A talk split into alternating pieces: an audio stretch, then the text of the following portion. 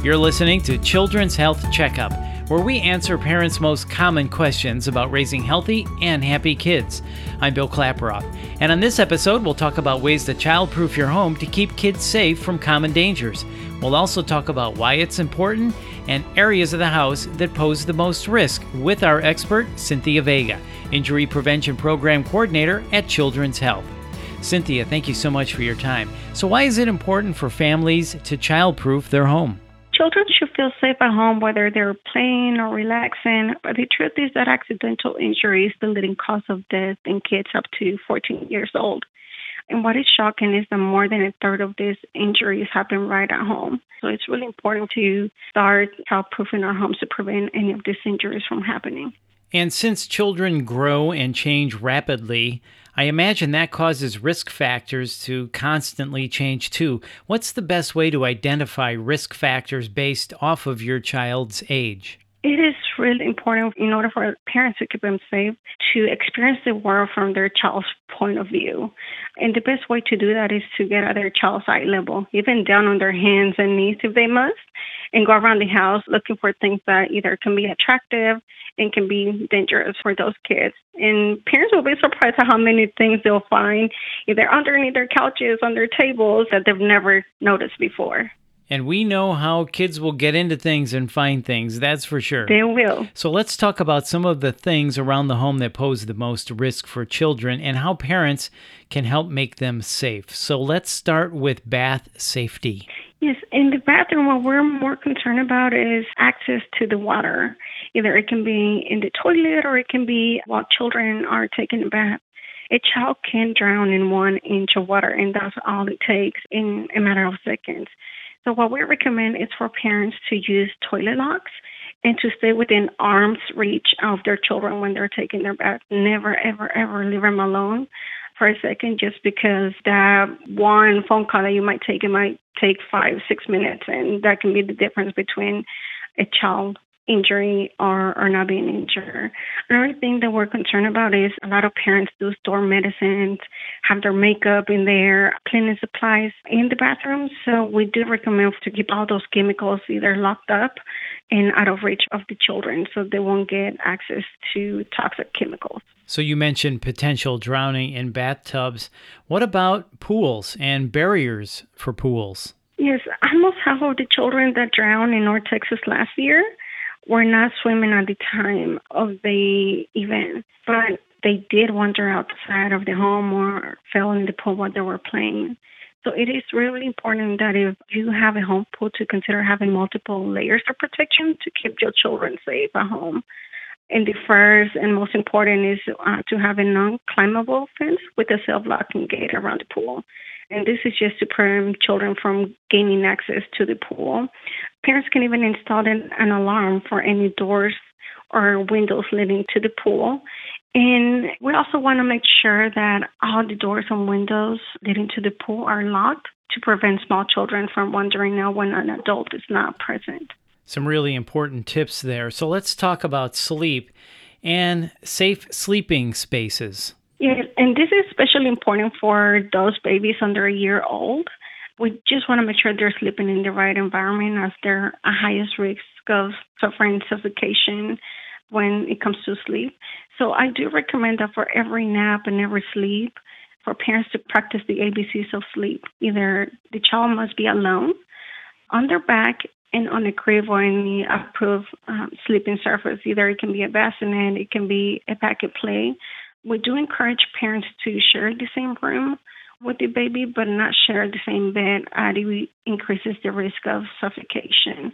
It's never ever okay to put a baby to nap or sleep alone on a couch, an adult bed, a chair, or even in a car seat. Even a fall from these surfaces can come with injuries to the baby. So we just want to prevent either those babies falling from these surfaces or getting injured. I know this can be kind of a touchy subject, but what about gun safety and what about guns in friends' homes?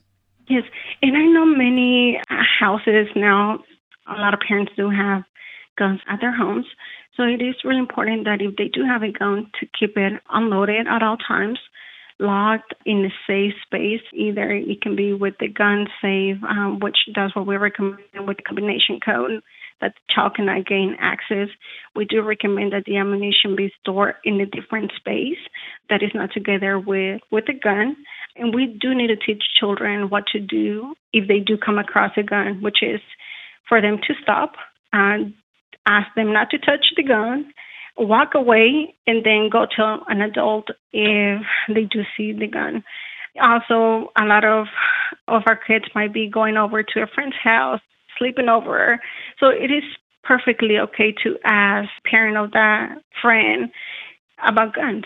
It's okay to ask them, hey, do you have any guns at home? How do you store them? And I know it's a sensitive topic, but it's just to prevent any injuries from happening when you're not with your child at other friends' houses. Yes, it's always a good idea to ask and know. So, how about important storage spaces? I'm thinking about alcohol, cleaning supplies, medicines, vitamins. How about those important storage areas? Almost 90% of childhood poisonings happen in the home. So it is really important for parents to know where the dangers are and safeguard against them. We do encourage for parents to either look at their bathroom, and I know the kitchen is another place where a lot of parents do store cleaning supplies. A lot of these household products are in chemicals who come in bright color packaging or in bright colors. They might look like candy, and child might not be able to differentiate them from candy and other treats. So it is really important for parents to keep all those cleaning supplies and medication in their original containers. And I know a lot of parents buy cleaning supplies in bulk. So it, just keep them in the same containers, never transfer them to either empty bottles or anything like that because that's how children can gain access and poison themselves. Also, we encourage for parents to use inexpensive cabinet locks at all times. And if they're not able to purchase any of these cabinet lots, to put all those cleaning supplies, cosmetics, medicines, anything that has chemicals up and away and out of uh, the child's sight in order for them not to get any access. If parents do notice that the child consume any chemicals, they should call the poison control number immediately, even before calling 911, just because they have nurses, toxicologists, pharmacists that will get the information that the parent needs faster than calling 911. So I do encourage for parents to save the poison control number right on their phone so they'll have access right to it. And that number will be 1 800 222 1222. And that number, once again, 1 800 222 1222. So, when it comes to safety, how about windows? What should we know about that? With windows, what we worry most is falls from high height, such as out of a second story window or even down the stairs if parents have a second story house. So, what we do encourage is for parents to install window locks or window guards to keep children safe those mosquito screens or insect screens are not strong enough to keep children inside. We also recommend for a baby gate to be put either at both the top and the bottom of the stairs to prevent any of those falls, and uh, to also keep furniture away from the windows. Kids are very curious. They like to climb. They see furniture as a playground. So, in order for them not to gain access through that window, just try to keep furniture away from it. So tell us about furniture and TVs and how to keep our kids safe. Well, we do recommend it for parents to keep those TVs, especially the flat screen TVs, mounted on the wall. Or if they're not able to mount it on the wall, to keep the TVs low on wide bases and secure them to the wall with either tethers to prevent any tip overs from happening. Those are really, really dangerous and uh, can come with really bad consequences for the children. Also, even a fall from the couch and the bed if the child is jumping can come with serious injuries. So we do recommend for parents not to allow their children to their jump on their couches, their beds, because they can get seriously injured. And then last but not least, how about the kitchen? Kitchen is a place that is often missed um, by a lot, but it's a place where we can make a lot of memories as a family, right? So what we are more concerned about is burns. So what we encourage is for parents to, when they're cooking, to turn the pot handles inward when they are cooking, and if possible, to use the back burners to cook. A lot of kids are really curious, especially those little ones. And if they see something that smells good, or if they see a cup of coffee, they might not even know that it's hot or cold, and they can get burned that way. So just make sure to keep all the hot stuff away and to also supervise kids when they when they're cooking. We do encourage for parents not to leave them alone and be there right there with them when they're cooking.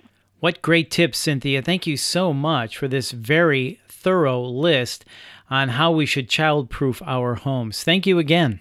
Thank you so much for having me. That's Cynthia Vega, and for more information, please visit childrens.com.